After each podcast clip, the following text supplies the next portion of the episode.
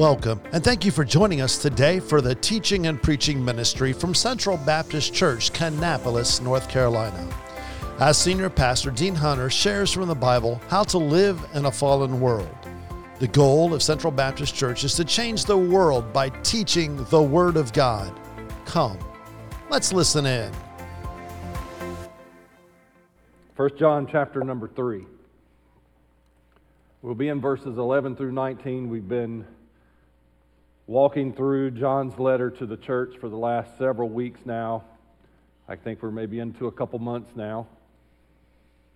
John is writing to believers. Oftentimes he says little children. We've learned that there are two families, only two families you can be a part of the family of God or the family of Satan. Sounds quite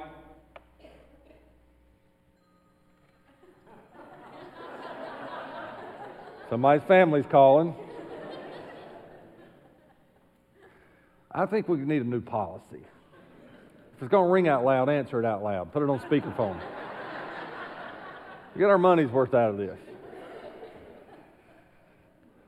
Two families.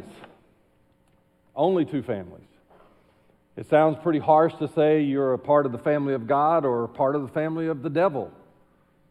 But that's the reality, and John says it. Jesus teaches it. And here in this letter he's writing, we see later in verse 13, I've alluded to this multiple times, really the ultimate purpose for John writing, so that you may know that you have eternal life. Throughout this letter, John over and over gives clear, concise realities evidences, if you will, for how a man, woman, boy, or girl can know that they're born again. We live in a, a day and age that is not much different than it was 100 years ago, where theologically, doctrinally, there are a lot of people who struggle with the question how can I know that I'm saved? I'll never forget this. I've, I've mentioned this, I think, here before. I'll never forget one Sunday uh, after we had a special event going on. I can't remember what was happening, but there was a visitor, a visiting family. Don't know them, haven't seen them since. And um, the, one of the parents or some adult came and said, Hey, can you talk to this young lady? And uh, I came in, I spoke with her. She was an older teenager, and she was just weeping. And um, she just didn't know that she was saved. And the question was, how do I know? And I've been in church for, a pretty long time, and I've heard probably one of the silliest, pointless answers ever. And they quote, a person will quote 1 John 5:13. These things have I written that you may know. But the these things are chapter 1, chapter 2, chapter 3, chapter 4. The verse doesn't give anybody assurance, it's the context behind the verse. And here, sadly, I'll tell you, for probably 30 or 45 minutes, I talked to this girl, I prayed with this girl, parents were over there, and she left unsure of her salvation. Now, was she saved? I don't know. It's between her and God. But I do know this there are people in this room who have a time and a place where they got saved. Or maybe they don't really have a time and a place, but they know they did. There was a, an event or uh, a reckoning, if you will, and they know right now. I, I, answer the question all the time, or I tell people the, the answer to your question that I'm concerned about is not so much a time and a place, but do you know right now that you know you're born again? That's what matters. But there are people in churches every Sunday who have a time, have a place, have a youth camp, have a revival, have a specific event, but yet they live a defeated life because they're not sure of their salvation. They may be sure of a time and place. Don't, I'm not, not here to confuse you, but I think the devil can, can use a time and a place. I think the devil can use the water in that baptistry. You're saved, you got baptized.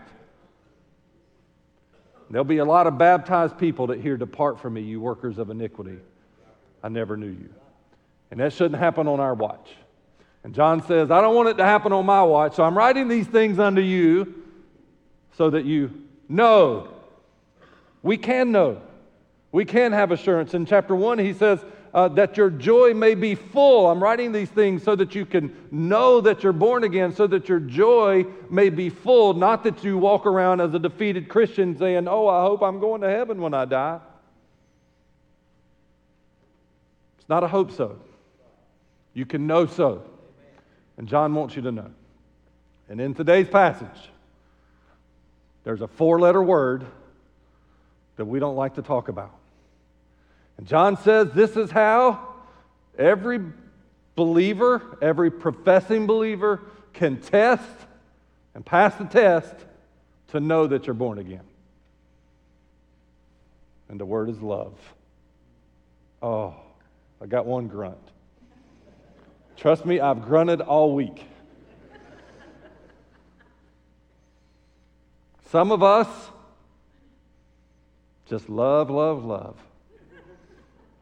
Some of us love differently. Is that a fair assessment? Some of it's genetic, some of it is gender. A teenage girl can see a girl at school tomorrow that she saw today, and she'll act like they've been separated for months. Oh, it's so good to see Guys can go six months and not see a person and see him and go, What's up? we still love, it's just expressed differently. We might go so far as to a fist bump. Or if we're really feeling godly, we'll shake the hand. John says, I'm writing these things so that you can know. And it's a fair assessment reading what I've studied this week to know that a genuine, authentic Christian is evidenced by their lifestyle of love. And John says, Love one another. Would you stand as we read this passage together, verses 11 through 19? We may preach it all. I might get tired and say, Let's go home. Or you might just decide to leave, whether by walking out or just falling asleep. John says in verse 11 to us, to the church, For this is the message that you have heard from the very beginning that we should, the church should, love one another. Not as Cain, this is fun, not as Cain, who was of that wicked one. That's the devil and slew, killed his brother, murdered is the word, his brother, and wherefore, why did he kill him? Because his own works were evil and his brothers were righteous. Marvel not, church, brethren, don't be surprised, brethren, if the world hates you. We know that we have passed from death unto life because we love the brethren. He that loves not his brother abides in death. Whoever hates his brother is a murderer. And you know that no murderer has eternal life abiding in him. Hereby perceive, herein, this is how we know or perceive the love of God, because he laid down his life for us. We ought to lay down our lives for the brethren. But whoever hates, whoever has this world's good and sees his brother have need and shuts up his bowels of compassion from him, how dwelleth the love of God in him? My little children, believers, children of God, family of God, let us not love in word, nor just in mouth or tongue but in deed and in truth. And hereby we know that we are of the truth. This is how we know we're of the truth and shall assure, have confidence, assurance in our hearts before Him. Let's pray. Father, thank you for your word. God, I understand this is probably not new to most people here today. But that doesn't mean it's being practiced. And I pray we'll be maybe reminded, maybe made aware for the first time of a true sign of a believer, a child of God, is our love for the brethren, love for each other. And if there's a person here today who doesn't pass the test, and your Holy Spirit convicts them and sees their need for salvation, I pray they'll be saved today. Become a part of the family of God. God, no doubt there are people in this room who struggle demonstrating love for whatever reason. I pray today you would free them from what hinders them so that their walk with you can be demonstrated by godly love. We ask this in Jesus' name. Amen. You may be seated. If you remember last week, and I won't preach that again, John talked about sin in the life of a believer. And what helps us understand this text is that the sin in the life of the believer was not that a believer does not sin, it is that a believer does not exhibit or live a lifestyle of sin, a habitual practice of sin. Using or with that truth in mind, John kind of flips the switch or the script, if you will, and talks about in the same way that a Christian doesn't live a lifestyle of sin, a Christian should practice a lifestyle of love. If I was a preacher and used letters, I would say, Last week he talked about living a lifestyle of lawlessness, but this week he's talking about a lifestyle of love. Jesus himself said, By this shall all men know you're my disciples, by your love for one another. A Christian, an authentic Christian, as we've been talking about for a month or so now, should be defined by his or her ability and practice of godly love. Now, right off the bat, most people who've been in church for more than a few weeks know that there's different types of love in Scripture. And uh, we're at least studious enough to know which kind of love is he talking about here. And um, very rarely, if ever, is the latter, eros, used, which is where we get our word erotic. Very rarely, if ever, is that used in Scripture. So then we always want to we want to kind of disseminate in our minds. Are we talking about brotherly love or are we talking about godly love? Well, go ahead and fix this for you. John's talking about godly love. The word there is the word for agape love, the type of love that God demonstrates to us. And every believer who has experienced godly love in salvation should be a person who can practice godly love. Therefore, a person who has the inability to practice godly love has never experienced godly love. John wants us to know. And I know when I say love, there's a couple thoughts that come to mind. You know, today, I, to be honest, I don't like to preach on love. And that sounds terrible, doesn't it? Because you're so hard hearted, you don't like to love people. No, that's what somebody thought. I felt it. No, because quite honestly, there's too many um, softies that's just all about love. We love everybody. God loves the world. We're all God's children. We're not. We're not all God's children. But God does love the world. But we're not all God's children. And so I don't like to preach about love, quite honestly, because I don't want somebody to think I'm a softy. I'd rather preach on hell. Something mean. Sin. I had a county commissioner friend of mine, and he's a good guy. He goes to, used, the church used to be good, but now it's kind of liberal. But anyway, it's a Baptist church in Salisbury. It's the first one there. But anyway, he, um, every time he sees me, he says, What you preaching on this Sunday? Sin? Hell? Uh, I didn't even tell him I was preaching on love this week because I didn't want to seem like I fit in at his church, so I didn't do it.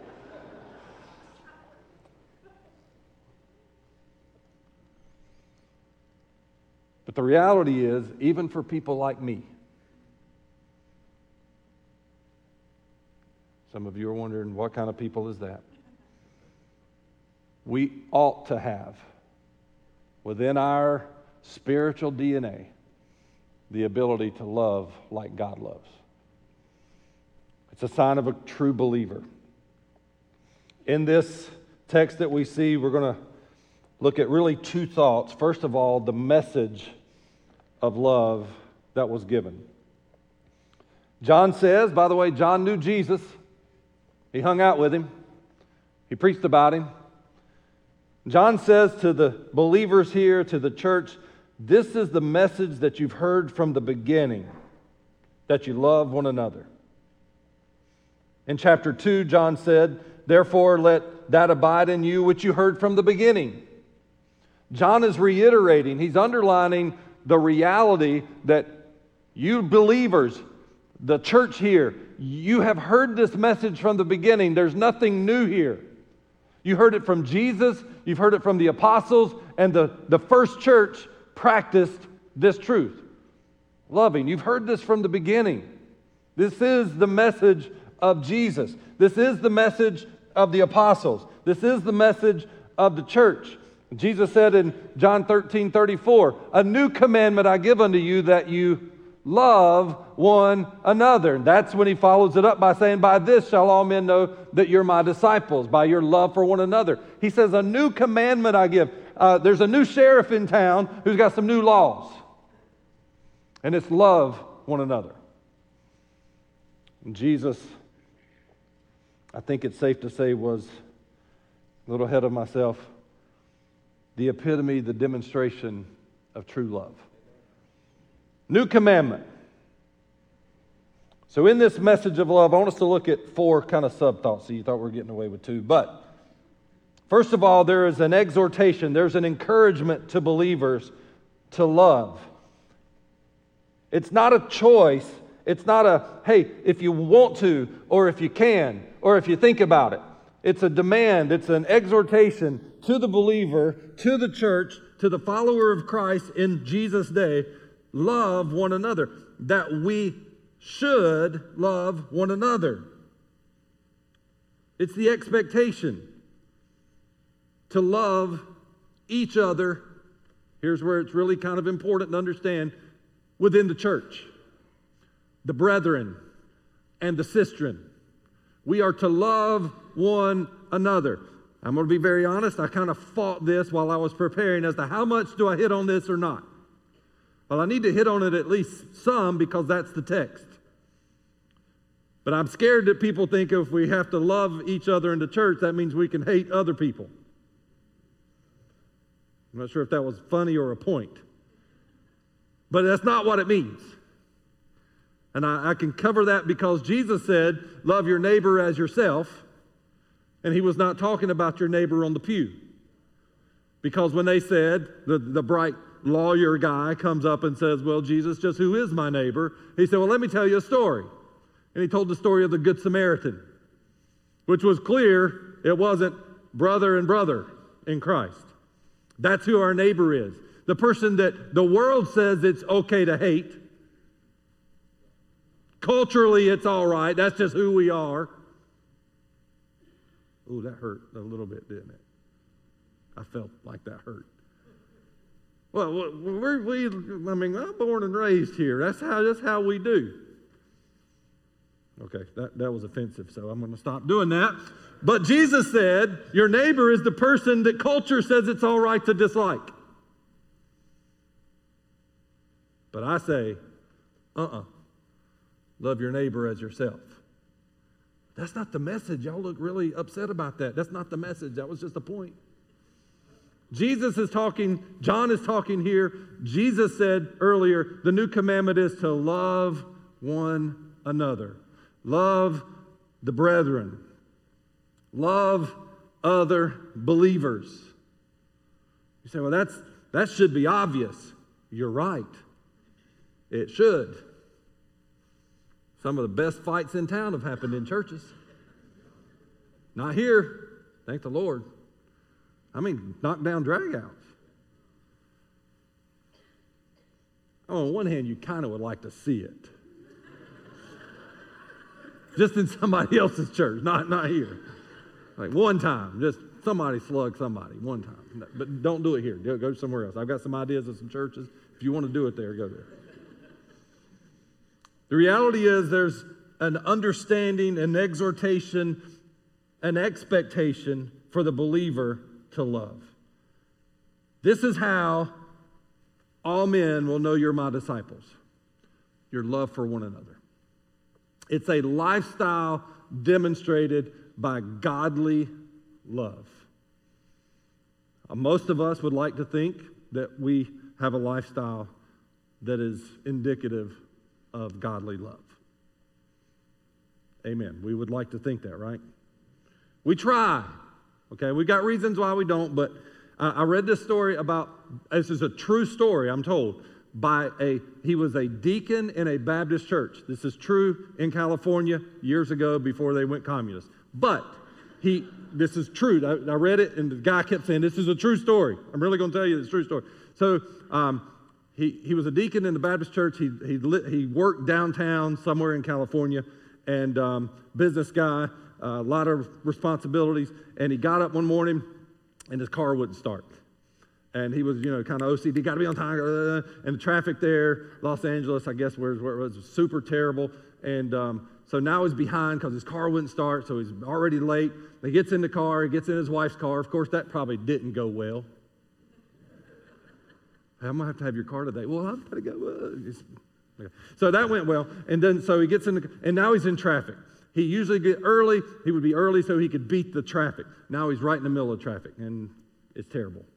And so he's upset, but he's a deacon in the Baptist church. Right? He's a Christian. That happens, right? Especially on the roads. Oh my goodness! Turn your signals on. Jesus loves you. Right? Don't understand.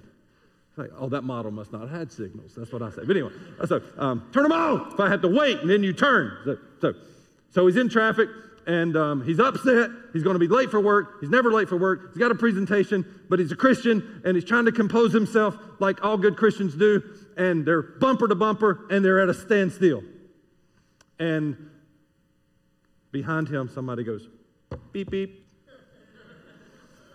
And he's thinking, what could they possibly be beeping for? We're not going anywhere. And so he says a few prayers, and then um, beep, beep. True story, I'm told. Beep, beep.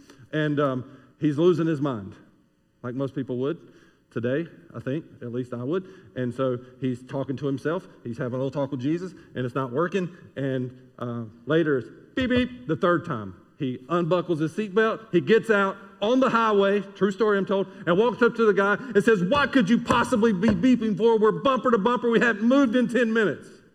And the guy says, Your bumper sticker said, Honk if you love Jesus. and immediately, no, he's reminded, Oh, I do. I, God bless you. Have a good day. Let's enjoy the traffic together. I don't know. The moral of that story is rip that sticker off.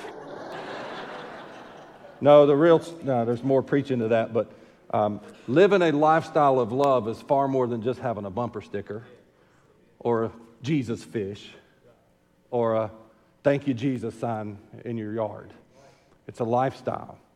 And um, everybody can at least amen under their breath. We are tested daily in this messed up world to demonstrate the love of Christ. So there's an exhortation to believers. But then uh, John gives this example, and this is a crazy example. He doesn't give an example of someone who loves like he's told us to love. He gives us the example of Cain, the first murderer in Scripture. Now, I, I, I enjoyed studying this. I knew about Cain and Abel, but this week it's just, there's a lot of things that I try to stay on task when I preach. But um, this is Adam and Eve's sons. Right? That, that is right. I didn't make that, that. Okay, I read that much. I thought that was who it was. So they're one of the first few people on the planet.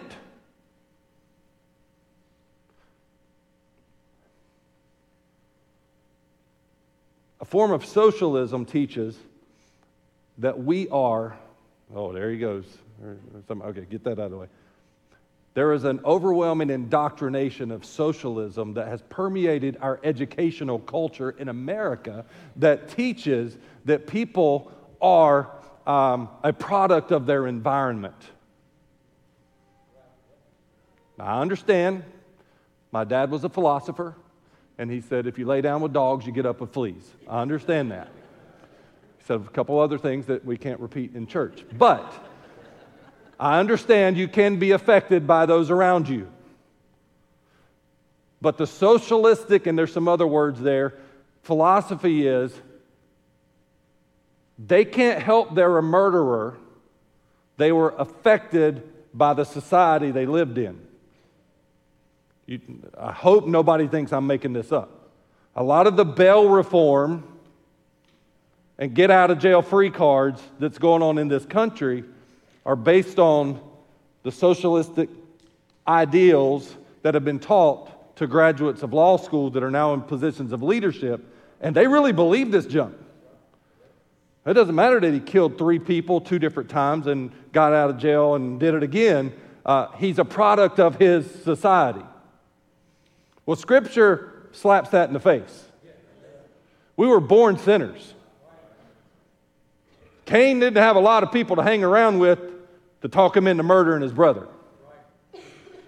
And I hope that means something to us, and I hope we hold that in our pockets as uh, Bible believers that the problem is sin. There's a solution for that, and it's not bail reform.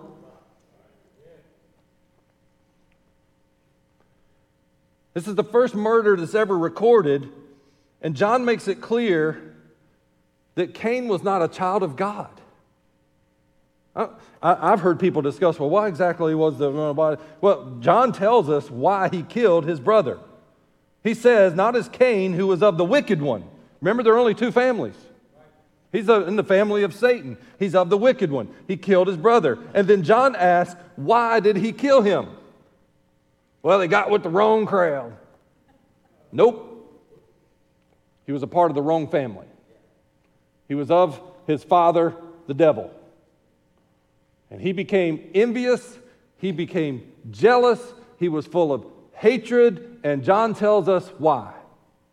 Because his own works were evil and his brothers were righteous.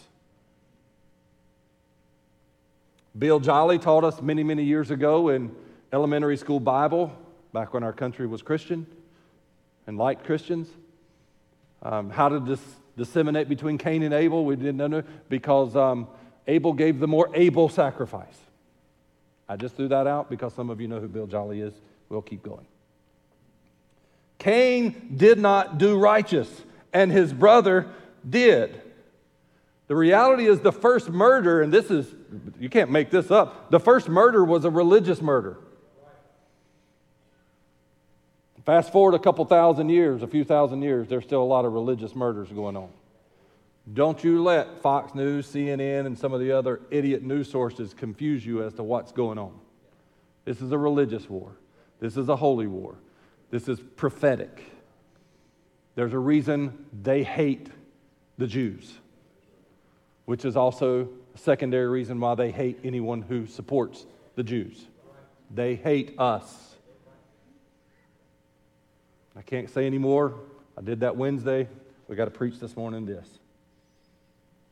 John said in the previous chapter, chapter 3, in this, the children of God are manifest, and the children of dev- the devil. Whoever does not righteousness is not of God. The Bible makes it clear that Cain did not righteousness, and he got jealous because his brother did righteousness. So that don't sound right. Well, it doesn't sound right, but it's still going on today.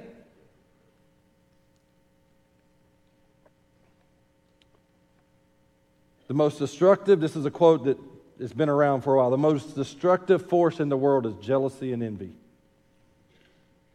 Envy is discontent at the sight of another's excellence or good fortune, accompanied with some degree of hatred and a desire to possess equal advantages. And Cain's envious. Cain is jealous.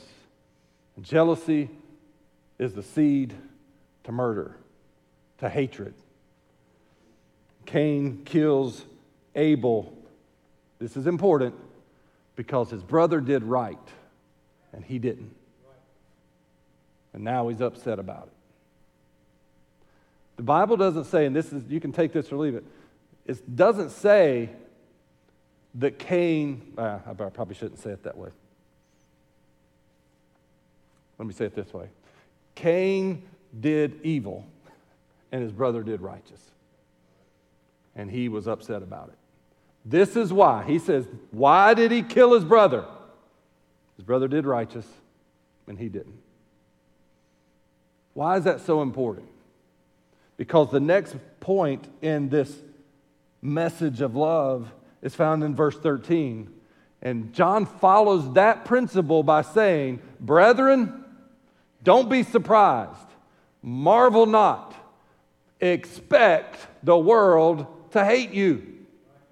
I hope we see this clearly. We're at point number three.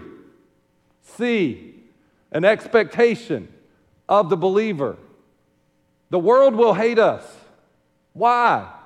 He answers it the same way. Why did Cain kill his brother? Because he did righteous and he did not do righteous. Here's the, here's the question I thought I was such a good person. Why did, why did they hate me? I was so nice. I've never said a bad word about them. Why do they hate me? They hate you because they is the world, the world system, the system of the world, the antichrist system of the world that doesn't work accordingly to the word of God. They will hate us simply because we do righteous. And a Christian should do righteous. We should live righteously. We practice righteousness, and the world will hate us in the same way Cain hated his brother. These verses are not separated, they're there together on purpose so that we, believers, have a better understanding of why the world hates us. If you've not reconciled in your heart and mind and body and soul that the world hates us. And you don't understand how the world operates. Or either you're part of the world.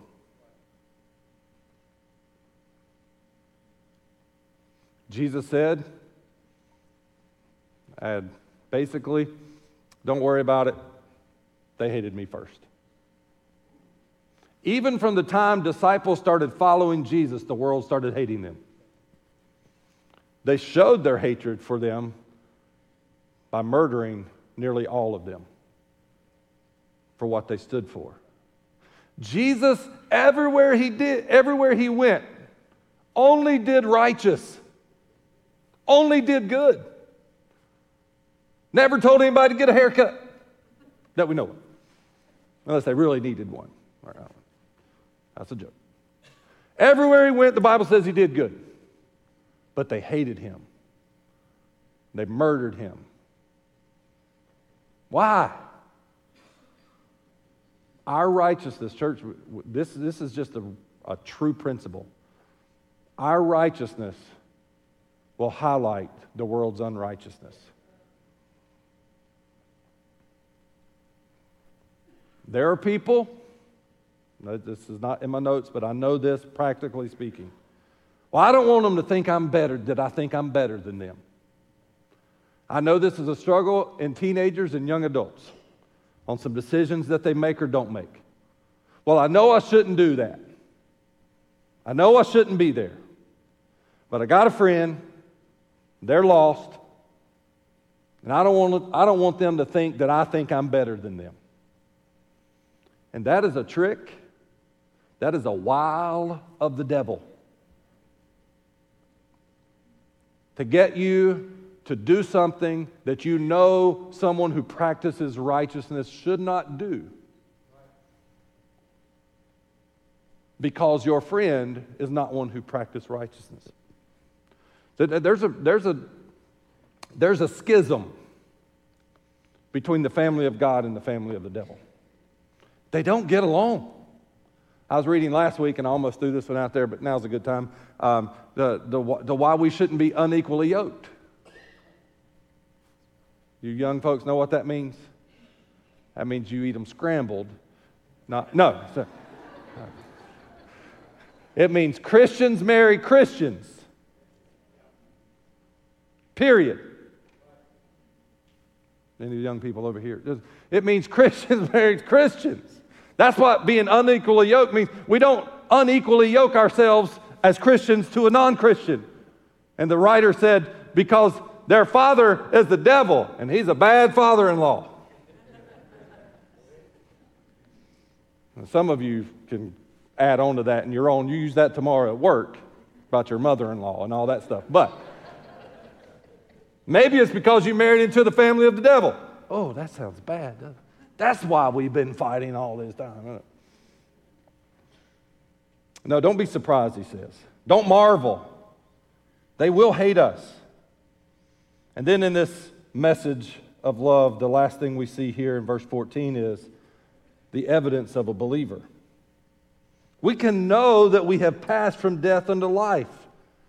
By the way, if you've never been born again, you are dead in your trespasses and sin. You are living, you are abiding in death. It's what John teaches, is what Paul teaches. But we can know that we have passed from death unto life because we love the brethren. Think about it. I'm going to try to animate this in my mind because it helps.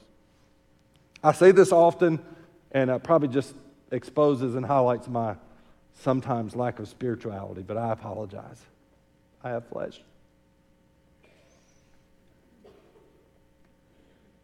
There are times, my wife can probably attest to this, where I will audibly say, Today I had assurance and confidence that I am truly born again. Anybody, do I need to finish the story? Because I dealt with someone that if I wasn't, I would have responded differently. Now, that, that's not as superficial as it may sound, that is spiritual. Because the Holy Spirit resides in us. And we're a child of God, not a child of the devil. And sometimes even children of the same family fight. I didn't say I wanted to smack the child of the devil. We should want, no, no, no, we don't want to. But children of God and children of God still sometimes have disagreements. Okay. Well, how did, if you haven't caught on what I'm saying, then I'm sorry, I don't have time. But I would probably have responded differently if I wasn't truly born again. And some of you are thinking right now, I can read and feel it. Well, what if I responded like I shouldn't have? But I think I'm pretty sure I'm born again. Well, that's what John says. You have sinned, and now you confess your sin, repent of it, and he's faithful and just to forgive you. Because it can happen. And it does. But sometimes I'm reminded and I'm encouraged I must truly be born again. I didn't get out of my car on the interstate or whatever. John says in the next chapter, verse 8 of chapter 4 Beloved, let us love one another, for love is of God, and everyone that loves is born of God. Verse 15, I don't have time to spend there, but John says, Whoever hates his brother is a murderer. Remember, John hung around Jesus. Remember what Jesus said in Matthew 5? You don't have to put it up there. You've heard it said of old, whoever you know murders, but I say unto you, whoever hates has committed murder in his heart. It's a big deal to hate. It's murder in the eyes of God. Christians don't hate. I've got like a whole page of notes right here, but if somebody would at least grunt in an affirmative, I won't preach it. Christians don't hate. Hatred is murder in the eyes of God. Hatred is the opposite of godly love.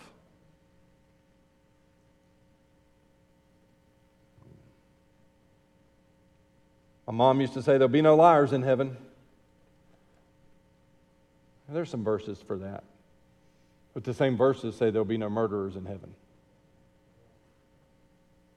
Now, just so we're clear, there will be people who murdered in heaven. But there'll be no murderers in heaven. There'll be none who abide in hate. There will be none who practice a habitual lifestyle of hate. I didn't say that.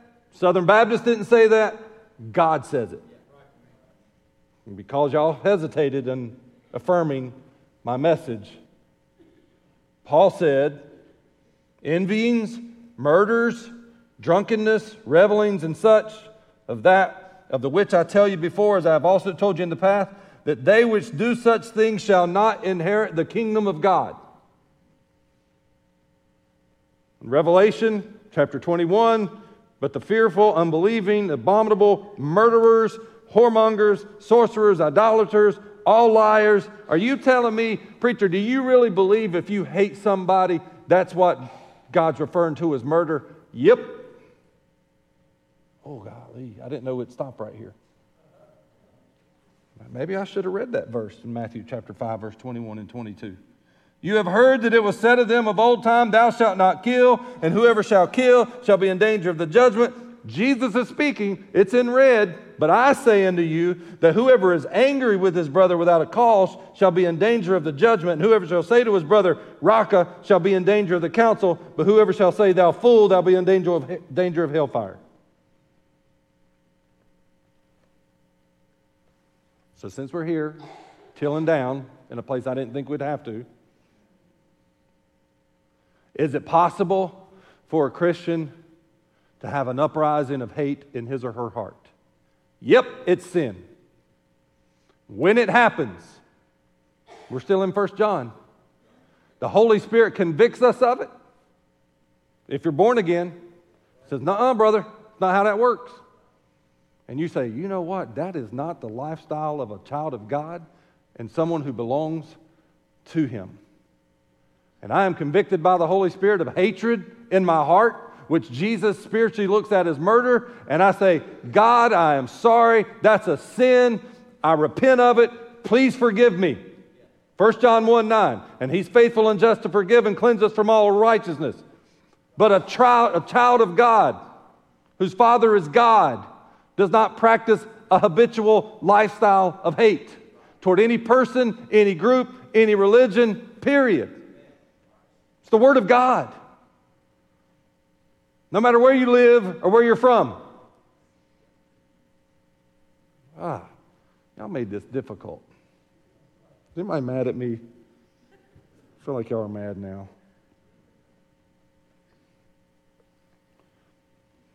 I haven't made up anything, haven't read this out of a magazine. I'm only reading the Word of God. And it's convicting and it's harsh, and it cuts like a two edged sword. There will be a lot of religious people to stand before a holy God and hear, Depart from me, you workers of iniquity. I never knew you. You workers of lawlessness, I never knew you. There is no place for hatred in the heart of a child of God. We're to love one another. How? It's a message of love, but then John gives us the manifestation of love. We are to love like Christ. In verse 16, he says, This is how we can know what godly love looks like. And John uses a phrase that's unique to John. And he says, We can know the love of God because he laid down his life. That's unique to John. Because he laid down his life for us. I think it's unique to John because um, he copied a lot of what Jesus said.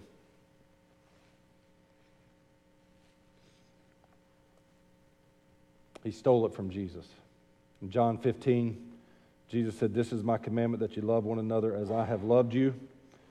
Greater love has no man than this, than a man that lay down his life for his friends.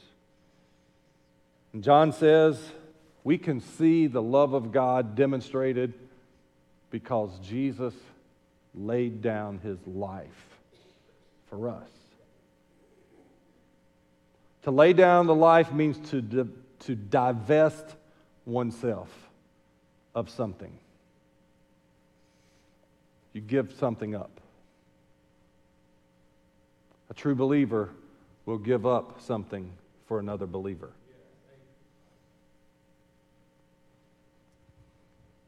He says, as Jesus laid down his life, so we ought to lay down our lives for the brethren. Oh my goodness. Now, tell me again what Jesus did. He laid down his life. Paul said to the Philippian church, Let this mind be which is in you, which is in Christ Jesus, who being a form of God thought it not robbery to be equal with God, but made himself of no reputation, and took upon him the form of a servant, and was made in the likeness of men. And being found in fashion as a man, he humbled himself and became obedient unto death, even death of the cross. Jesus, the King of Kings, left his throne, left his kingship, although he was still king, and took upon him the form of a servant. He divested himself of something for someone else. For he who knew no sin became sin, that you and I might be made known the righteousness of God in him. The sinless one subjected himself to sinful humanity. He became sin, he did not sin for me, for us. He laid down his life. He divested himself of something he was and is and was uh, rightfully his. For me, for you, while we were yet sinners, he died he laid down his life. Oh, he, uh, I love, Jesus said, nobody's taking it. I'll lay it down. They didn't kill him because they overcame him. He laid down his life as a shepherd lays down his life for his sheep. Divest himself of something. Songwriter said, if, if that isn't love, the ocean's dry. He left the splendor of heaven, knowing his destiny would be a lonely hill called Golgotha. To what? Lay down his life for me. If that isn't love, there's never been love. When we see the picture of love, that God demonstrated in his son laying down his life, the manifestation of love in Christ, he says there should be a manifestation of love in Christians. Oh, to where we lay down our lives for the brethren. Now, for being very clear, it's not technically dying for someone, but it's divesting yourself of something. It's a selfless, sacrificial love for the brethren. I have to finish this. And he gives an example in verses 17 and 18. What does that look like? What does the manifestation of love in a Christian look like? Whoever has the world's goods, that means the world's livelihood or the, the world's substance, and seeth his brother have need. I got to stop there. Everybody's still awake. I know it's, it's time. Can we not all say on different levels that we have more than we need? Now, I'm be honest, we could all, we all want a little more. Pagans, no. We all have a little more than we need. We, most of us, if we're honest, say we got more than we deserve. And what he is saying here specifically is the one who has the world's goods. Some of us have more goods than others. It's the world's goods. There's a, a word that we can overlook here. And seeth his brother have a need. This is important. The word see there is really important because it, this is how it applies to Christians in the church. It's not that you uh, casually observe a need. The word there is that you are intentionally looking for needs. Well, I heard the other day, so, uh, you might still meet that need, but it's looking out for each other. Any needs? Anybody having needs? Any brethren have needs? Don't raise your hand. But it's we're looking out. It's what the church does. It's what this church does, I believe, very well. But it's what every individual believer should be doing. If you got a little more than you deserve, a little more than you thought you'd ever have, whether it's money, whether it's stuff, and you see someone in need, it's not you have a Corvette and the pastor wants a Corvette and you go buy him one. Those will be greatly appreciated, but that's not what that is. It's when we have a little extra goods and your brother or sister in Christ has a need, we're looking for it and we're ready to meet it. God saw the world had a need, and He met the need. And in the same way, the church, brothers and sisters in Christ, should demonstrate godly love by intentionally looking for and meeting needs of each other. Don't just say it. That's verse 18, my version. But do it. I don't, I've already upset people and I probably don't want to do it anymore. Going to be going to be able to eat lunch. I'll somehow get through.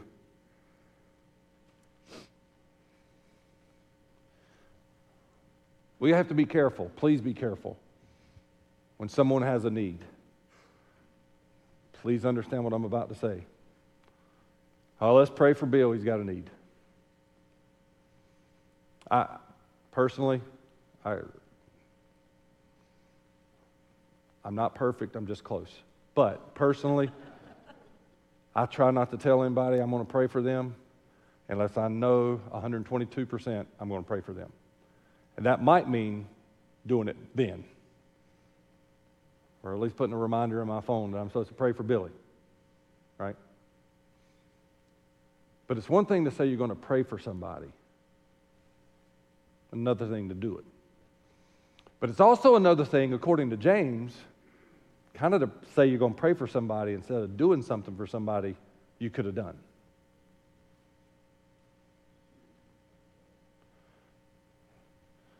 Brother or sister, be cold,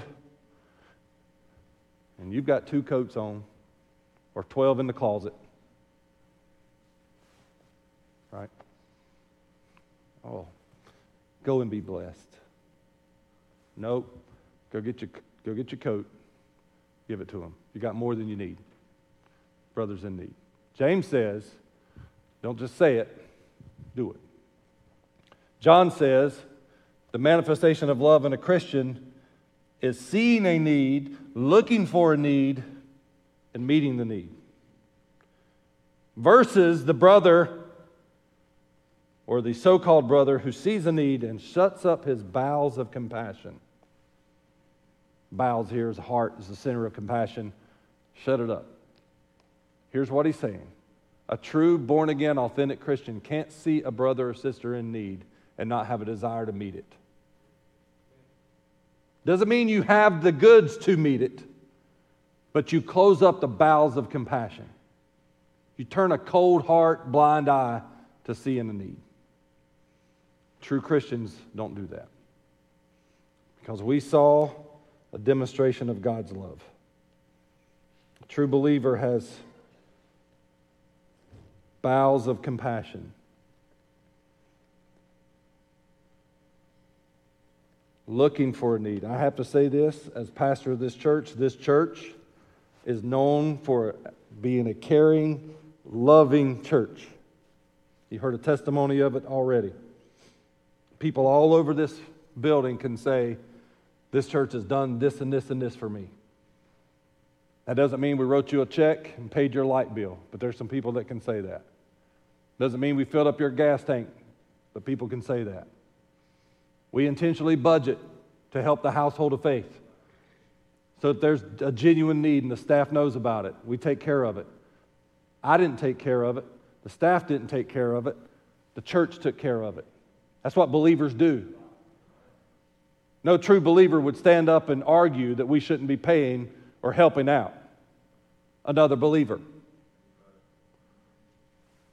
I've said a million times over this ought to be a place where people show up and feel loved and feel welcomed and want to be. We live in a sin cursed, corrupt world six days out of the week. You ought to feel like a pig in a mud pile or mud puddle, wanting to come to a place where you can hang out with people that believe like you, love God like you. You can talk about things. We ought to long for it. We ought to do it more and more as the day approaches. And it's approaching. So, in a couple weeks, when we have our little chili cook off, did you know about that? I didn't even know about it. You ain't talked about it but for six weeks straight. Anyway, when we have that social, show up, hang out. I don't like chili. What do you like, Christians? Show up, hang out. More and more as the day approaches. Would you pray with me?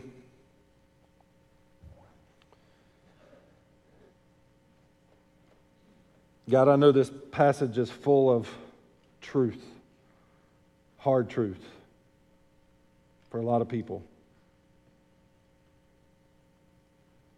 And God, when we read this, we have to evaluate our love life for each other. There's no room for hatred or murder within the family of God. God, if we see anything in this passage, we see a demonstration of your love for us. Your love for the world. And for those of us who are born again, we're grateful. I'm just saying it doesn't do justice. Or we're overwhelmed that you would love us enough to lay down your life for us so that we could pass from death to new life. God, no doubt in this room, this many people, there's surely someone who's never accepted your gift of salvation, the gift of your son Jesus laying down his life for us. Maybe for the first time they see their need for salvation. Understanding, just as Cain, we were born into sin, born into sin with the ability to sin. And that sin was what separated us from you. But that your son Jesus died in our place, paid the price for our sins, But if we trust in Him, we can have salvation. And I pray today if there's a person here that's never done that, that you would convict their hearts. God, no doubt there's some Christians in here that we still struggle. We still have a sin nature. We still wrestle. And there's temptations to hate. There's temptation to sin. But we know it's not of God. And I pray that we would get freedom and liberty from those tendencies so that we can be known as believers by the manifestation of our love for each other. Thank you for listening today. If you'd like to know more about Central Baptist Church, events, and ministries, please visit our webpage at cbckannapolis.com.